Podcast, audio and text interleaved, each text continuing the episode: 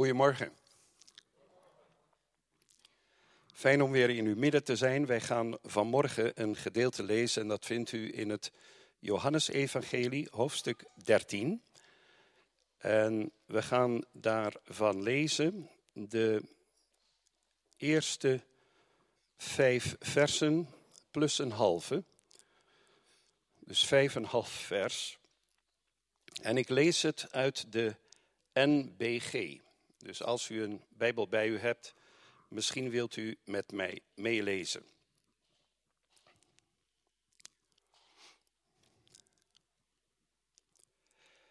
En voor het paasfeest, toen Jezus wist dat zijn uren gekomen was om uit deze wereld over te gaan tot de Vader, heeft hij de zijnen die hij in de wereld liefhad, liefgehad tot het einde.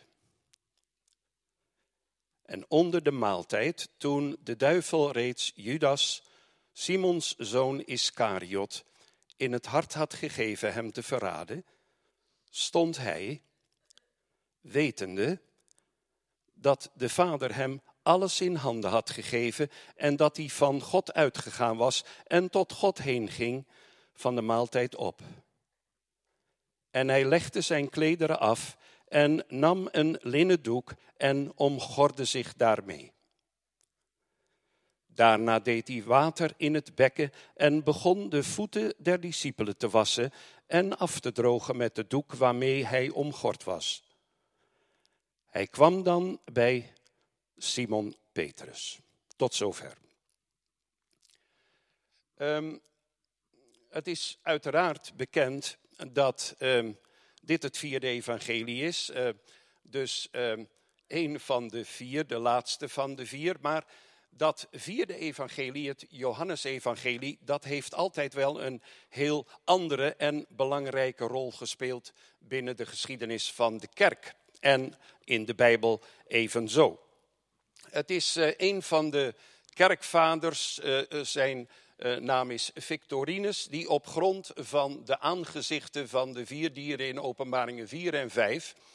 En ook uh, naar aanleiding van het visioen dat Ezekiel heeft gekregen, heeft gezegd dat de eerste drie evangeliën, die gelijken op uh, een leeuw, een mens en een rund, maar het uh, vierde evangelie is een ander evangelie, is een hoger vliegend evangelie. Dat is het evangelie van de vliegende arend.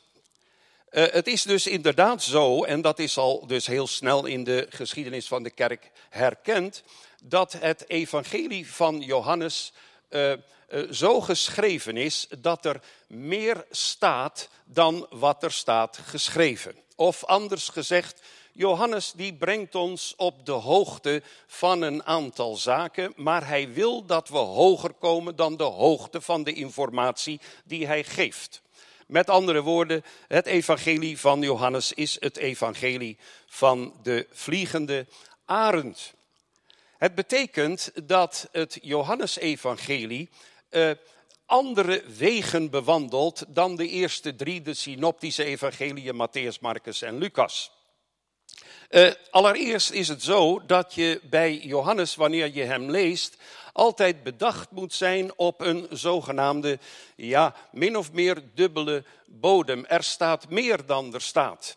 Dat kun je onder andere al uh, aantreffen in het tweede hoofdstuk, waar Johannes vertelt over uh, een, een uh, in het derde hoofdstuk, waar Johannes vertelt van een ontmoeting die Jezus heeft met een man, een geestelijk leider, en dat is Nicodemus. En dan staat er door Johannes vermeld dat Nicodemus komt in de nacht tot Jezus.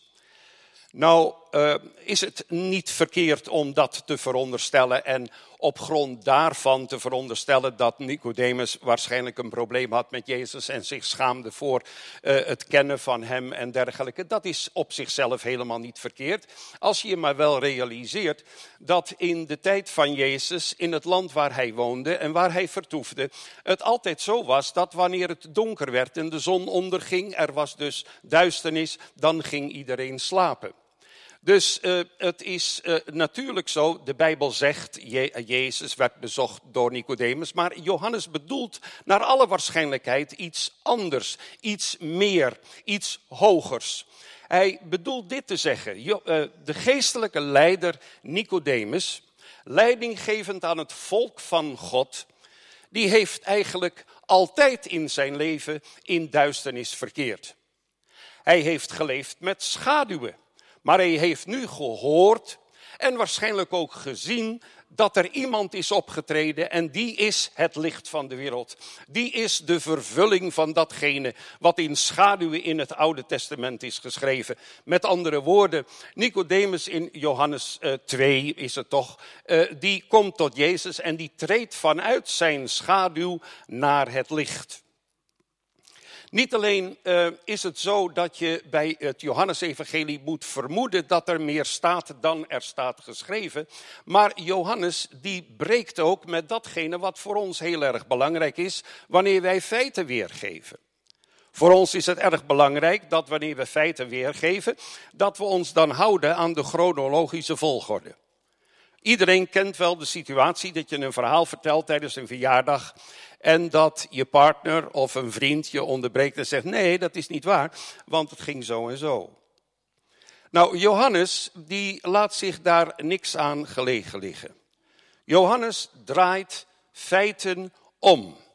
Het is ook zo dat wij uh, opgevoed zijn in een Grieks-Romeinse uh, uh, cultuur, maar Johannes vertegenwoordigt een andere cultuur, een andere cultuur van denken. En daarom tref je bij Johannes aan, heel merkwaardig, dat hij in Johannes 2 al vertelt dat Jezus de tempel binnengaat en daar wat erboven geschreven staat, de tempelreiniging uit, uitvoert. Maar het is heel merkwaardig dat Johannes dat uh, uh, beschrijft aan het begin van Jezus' openbare bediening. Terwijl de synoptische evangelieën vertellen niet dat het aan het begin gebeurt, maar aan het eind gebeurt. Dus uh, Johannes doet het gewoon anders. En nou weet ik wel dat critici met betrekking tot de Bijbel heel makkelijk omgaan met deze gegevens. En zeggen, zie je wel, de Bijbel spreekt zichzelf tegen. Nou moet ik zeggen dat ik dat uh, op zijn minst platvloerse kritiek vind. Nee, je zult je af moeten vragen, waarom doet Johannes nou datgene wat hij doet en waarom draait hij nou de feiten om? Johannes moet je heel serieus nemen. Die vertelt geen fabels, die vertelt geschiedenis. En hij vertelt de diepere achtergronden van die geschiedenis. Johannes is ook de enige die vertelt dat er drie paasfeesten zijn geweest. Johannes 2. En daarmee geeft Johannes aan, wat gebeurt er nou met de tempeldienst op het ogenblik dat daar de lammeren worden geslacht uh, als voorbereiding voor Pesach? Maar wat betekent het nou voor de tempeldienst en voor de lammeren die geslacht worden op het ogenblik dat het lam Gods dat de zonde der wereld wegneemt, binnentreedt in de tempel. In Johannes 6 vertelt hij van een tweede paasfeest. Het is het paasfeest op de achtergrond van een heel belangrijke gebeurtenis, namelijk de gebeurtenis waarbij Jezus aan broodvermenigvuldiging doet. En daarbij verkondigt, jullie weten van het manna dat uh, uh, onder Mozes leiding is gegeven, maar ik zal je vertellen, dat was schaduw. Ik ben het brood des levens en wie mij eet zal leven. En dan is er het derde paasfeest. Het paasfeest waar wij met elkaar over gelezen hebben. We willen het nog een keertje beginnen te lezen.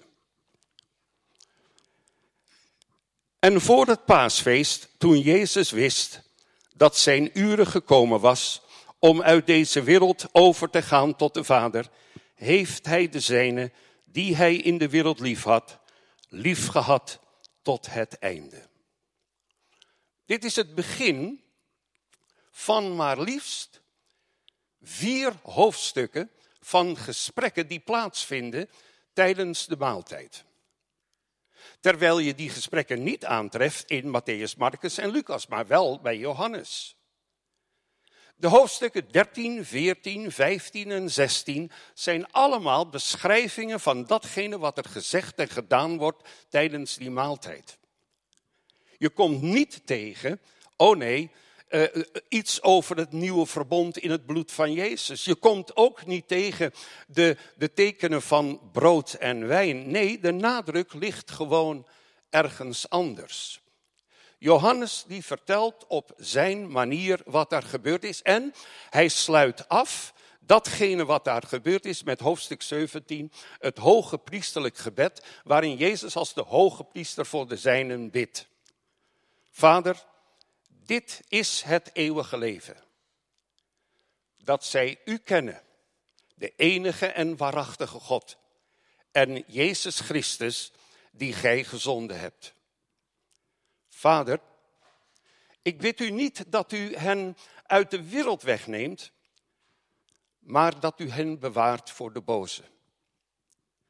Vader, ik bid u niet alleen voor deze die in mijn naam geloven, maar ik bid u ook voor hen die door hun woord in mij gaan geloven, zodat ze allen één zijn.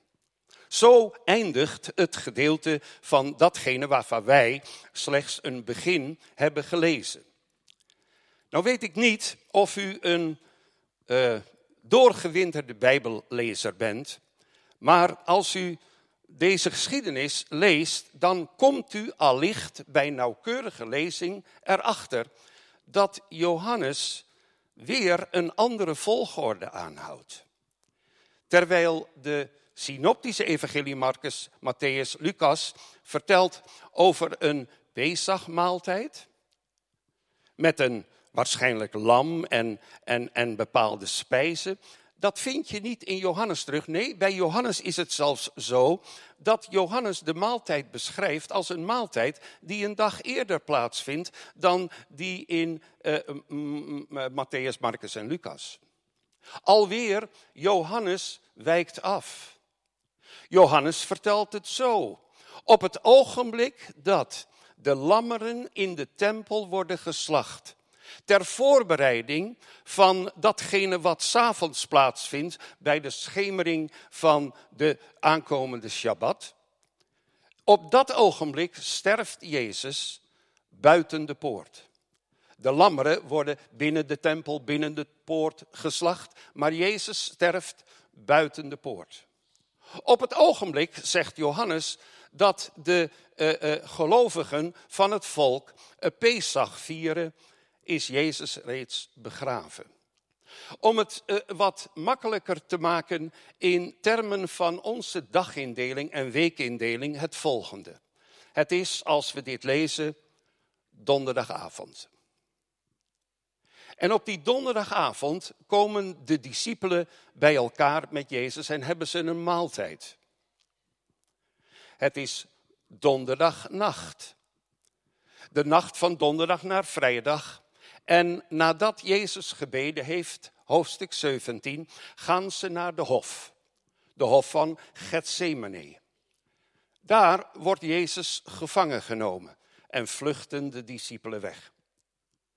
Het is de, door de nacht heen en, de, en een groot deel van de volgende dag, de morgen, dat Jezus voorgeleid wordt, verhoord wordt, voorgeleid wordt, verhoord wordt, gegezeld wordt en uiteindelijk sterft hij zo rond drie uur in de middag op vrijdagmiddag. Wij noemen die dag Goede Vrijdag. En als Jezus sterft aan het kruis, en uiteindelijk uitroept met één woord in het Grieks, de telestai, het is volbracht, het is geëindigd, ik heb het doel bereikt, dan worden op dat ogenblik de lammeren in de tempel uh, uh, geslacht om gegeten te worden in de avond. Het is haasten en haasten om Jezus nog te begraven. En Jozef van Arimathea en de zijnen doen er alles aan om hem op tijd in een graf te leggen. En dat redden ze net voordat de zon ondergaat en de Shabbat, de eerste dag van de ongezuurde broden, het feest van de ongezuurde broden, aanbreekt. Het is dan stille zaterdag, de Shabbat, die eerste dag van het grote feest. Het is stille zaterdag en er is grote teleurstelling, want Jezus is in het graf. En dan op zondagmorgen. Het is heel merkwaardig, wij noemen die dag zondag. Dat is wat afgodisch. Eigenlijk zou die moeten heten opstandingsdag. Heerdag. Nieuw leven dag. Zondag, vroeg in de morgen, terwijl niemand erbij was. Dat was niet verboden, maar niemand begreep dat Jezus uit het graf zou opstaan. Maar hij stond op uit het graf. Het graf is leeg. Hij is hier niet. Zo beschrijft Johannes het op een andere manier om duidelijk te maken dat Jezus de vervulling is van datgene wat wet en profeten hebben beloofd in het Oude Testament. We hebben gelezen, maar een heel klein stukje van de gesprekken die plaatsvinden eh, tijdens die maaltijd, maar we hebben gelezen dat tijdens de maaltijd Terwijl men, al aan het eten is, Jezus opstaat van de maaltijd. Uh, waarschijnlijk hebben de discipelen gewoon hun voeten niet gewassen uh, voor de maaltijd. Of dat helemaal waar is, dat weten we niet goed, want Johannes vermeldt het niet. Het zou best kunnen zijn dat die voeten toch gewassen zijn. Maar Jezus staat desalniettemin op en hij begint de voeten van de discipelen uh, te wassen. Nou staan er uh, in het gedeelte wat wij gelezen hebben heel opmerkelijke en heel gevoelige en heel tere woorden. Er staat het volgende, en we hebben het al twee keer gelezen, en voor het paasfeest toen Jezus wist. Vers 1. Vers 3, wetende. De discipelen die hebben waarschijnlijk helemaal niet vermoed wat er stond te gebeuren. Die hadden zo hun eigen sores, hun eigen aandachtspunten.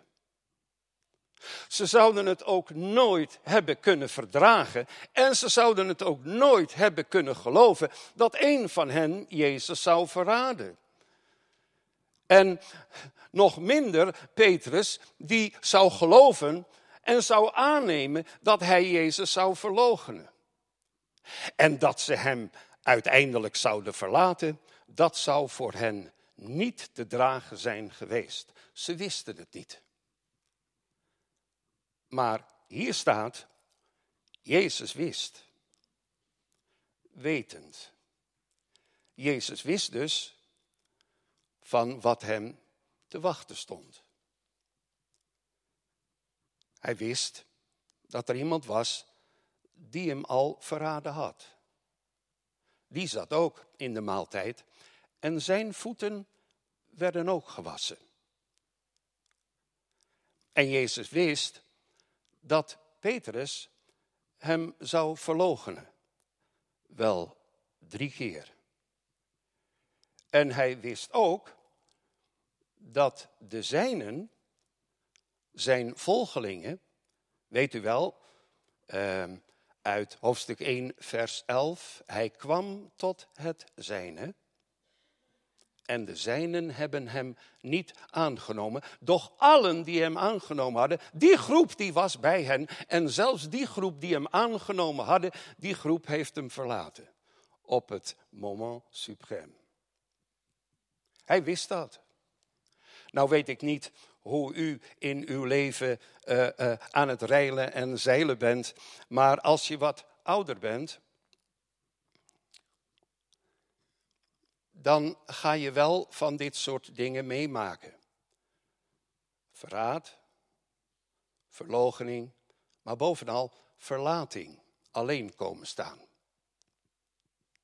Het erge van de situatie is als je eerlijk bent en je durft te reflecteren op je eigen gedrag. Het erge is om te moeten erkennen dat je zelf op dat punt ook nogal eens de mist ingaat.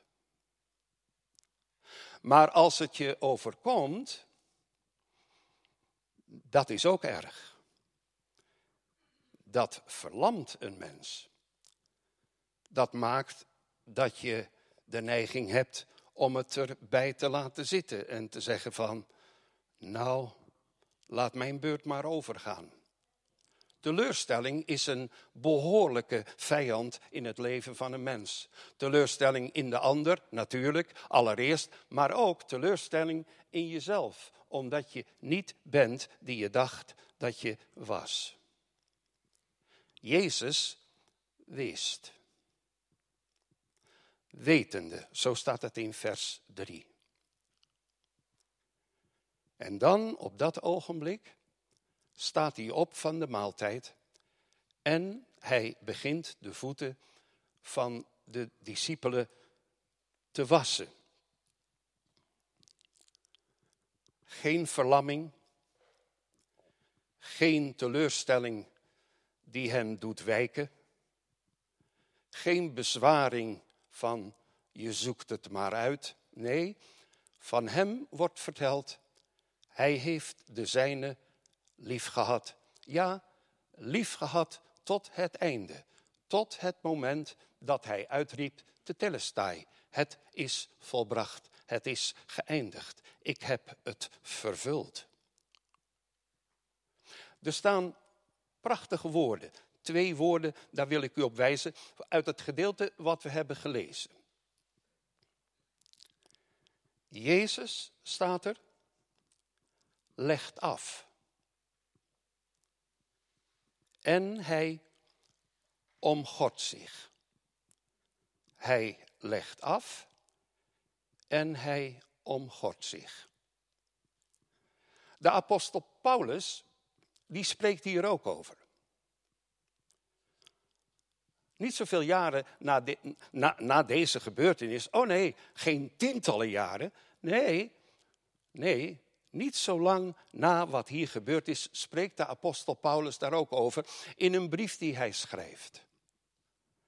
En hij haalt het aan met de volgende woorden. Jezus, in de gestalte Gods zijnde, die het gode gelijk zijn niet heeft geroofd, heeft zichzelf ontledigd en heeft de gestalte van een dienstknecht aangenomen. En is aan de mensen gelijk geworden. En in zijn uiterlijk, als een mens bevonden, is hij gehoorzaam geweest en heeft zich vernederd en is hij gehoorzaam geweest tot de dood. Ja, tot de dood van het kruis. Dat is een andere verwoording van datgene wat hier geschreven staat. Hij legt af en hij doet aan. Hij legt zijn goddelijkheid neer en hij legt zijn hoge positie neer. Hij legt zijn gelijk neer en hij gort aan de gestalte van een dienstknecht. Gehoorzaamheid aan God tot de dood. Hij heeft de zijne lief gehad, ja, lief gehad tot het einde. Johannes die vermeldt dat trouwens nog explicieter op het ogenblik dat in Johannes, 9, Johannes 18 wordt verteld van de gevangenneming van Jezus in de hof. Daar gebeurt van alles, daar komt een groep aan en Jezus staat daar en Jezus vraagt, wie zoeken jullie? En zij vertellen, wij zoeken Jezus, Jezus van Nazareth. En dan spreekt hij de woorden in het Grieks prachtig, ego eimi. Ik, ik ben. En dan, ze deinsen terug en ze vragen het nog een keer. En, en, en dan spreekt hij tot de groep die hem gevangen gaat nemen. Uh, laat deze gaan. Neem mij maar. De apostel Paulus die zegt het elders weer op een andere manier, maar hij bedoelt hetzelfde. Met Christus ben ik gekruisigd. Niet meer ik leef, maar Christus leeft in mij. En voor zover ik leef, voor zover ik leef, voor zover ik nog leef, dat ik bij mij nog uh, levend is, leef ik door het geloof in de Zoon van God, die mij heeft liefgehad en zich voor mij heeft overgegeven. Als je het gedeelte van Johannes 13 tot en met 17 doorleest, meer dus dan datgene wat wij hebben gelezen, dan kom je op een gegeven ogenblik uh, iets heel, um, iets heel, um, iets heel onzagwekkends tegen. Als je bereid bent om momenten stil te staan bij datgene wat hier verteld wordt.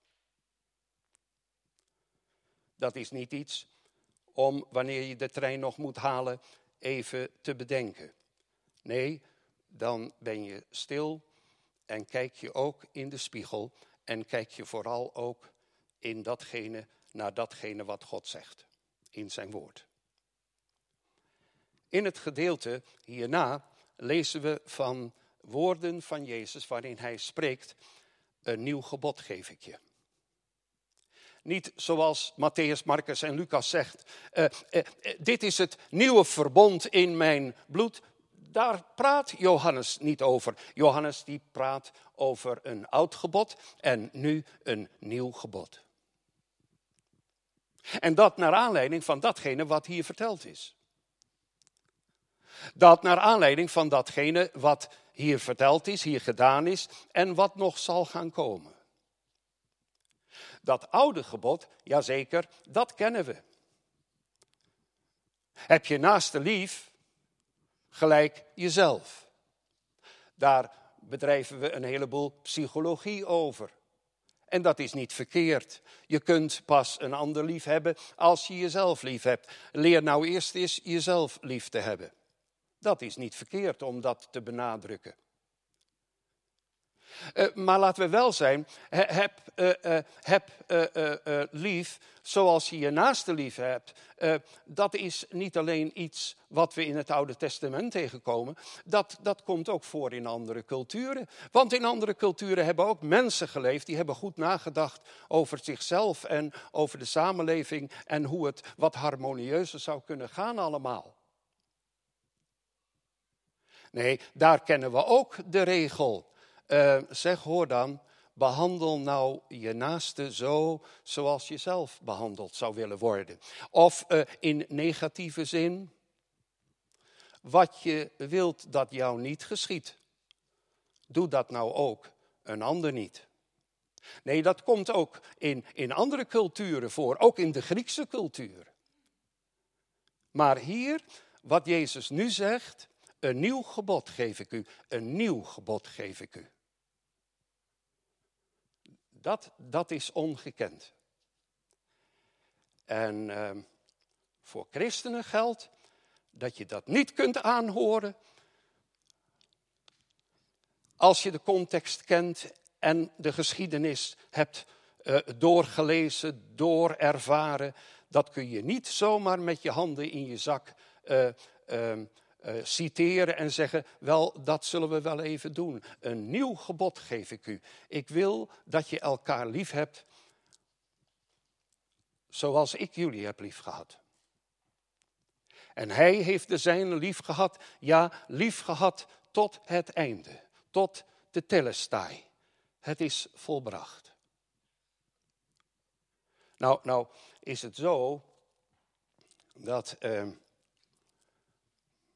als je daarover nadenkt, over uh, verlogening en verraad en de boel in de steek laten en houdingen van omgeving die jou zijn overkomen en um, um, wat, wat, wat je ook zelf hier en daar als je eerlijk bent, presteert tegenover je naaste, dan mag ik aannemen dat je tot de ontdekking komt dat je tot een schier onmogelijke roeping bent geroepen door Jezus.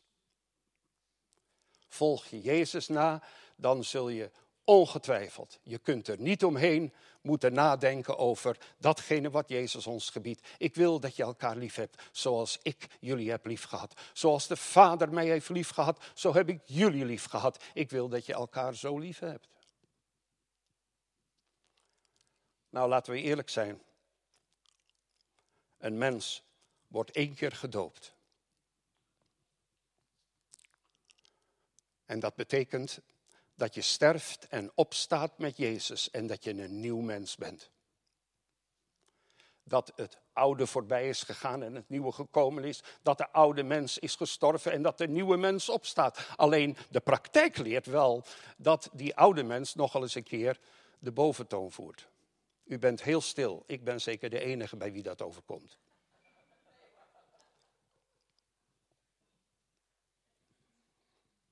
Maar een mens wordt maar één keer gedoopt. Alhoewel, ik moet eerlijk zeggen, ik zou wel meerdere keren gedoopt willen worden. Als het gaat om de zaken waar we nu over spreken. Maar dat is niet aan de orde. Je, je wordt maar één keer gedoopt. Maar het is wel zo dat je meerdere keren je voeten gewassen krijgt.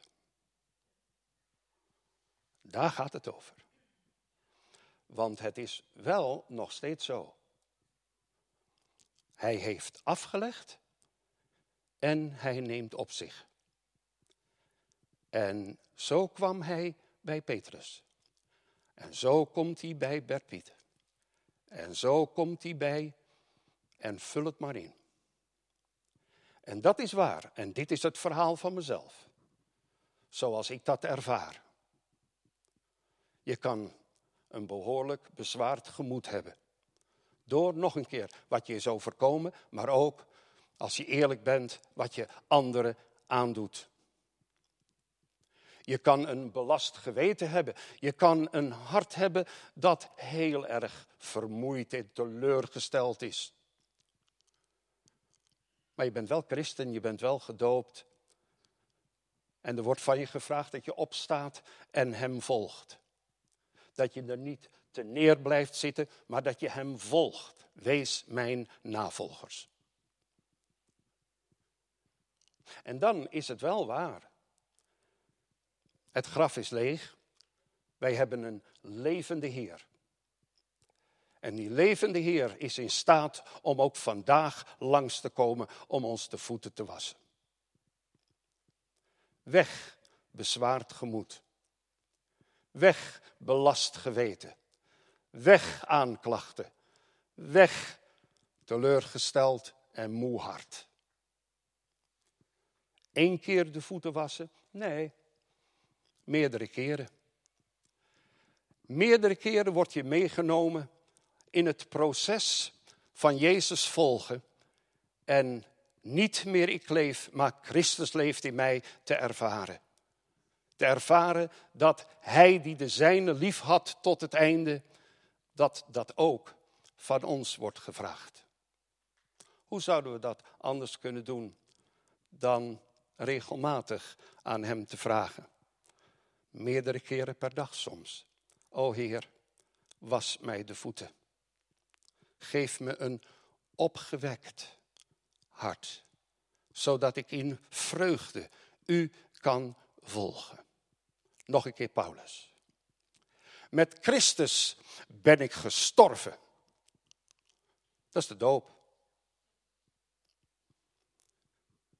Niet meer ik leef. Dat is de doop.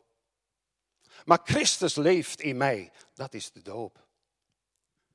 Maar nu en voor zover ik leef, leef ik door het geloof in de Zoon van God. Die mij heeft liefgehad en zich voor mij heeft overgegeven. En die mij dagelijks de voeten wast. God zegen u en mij. Amen.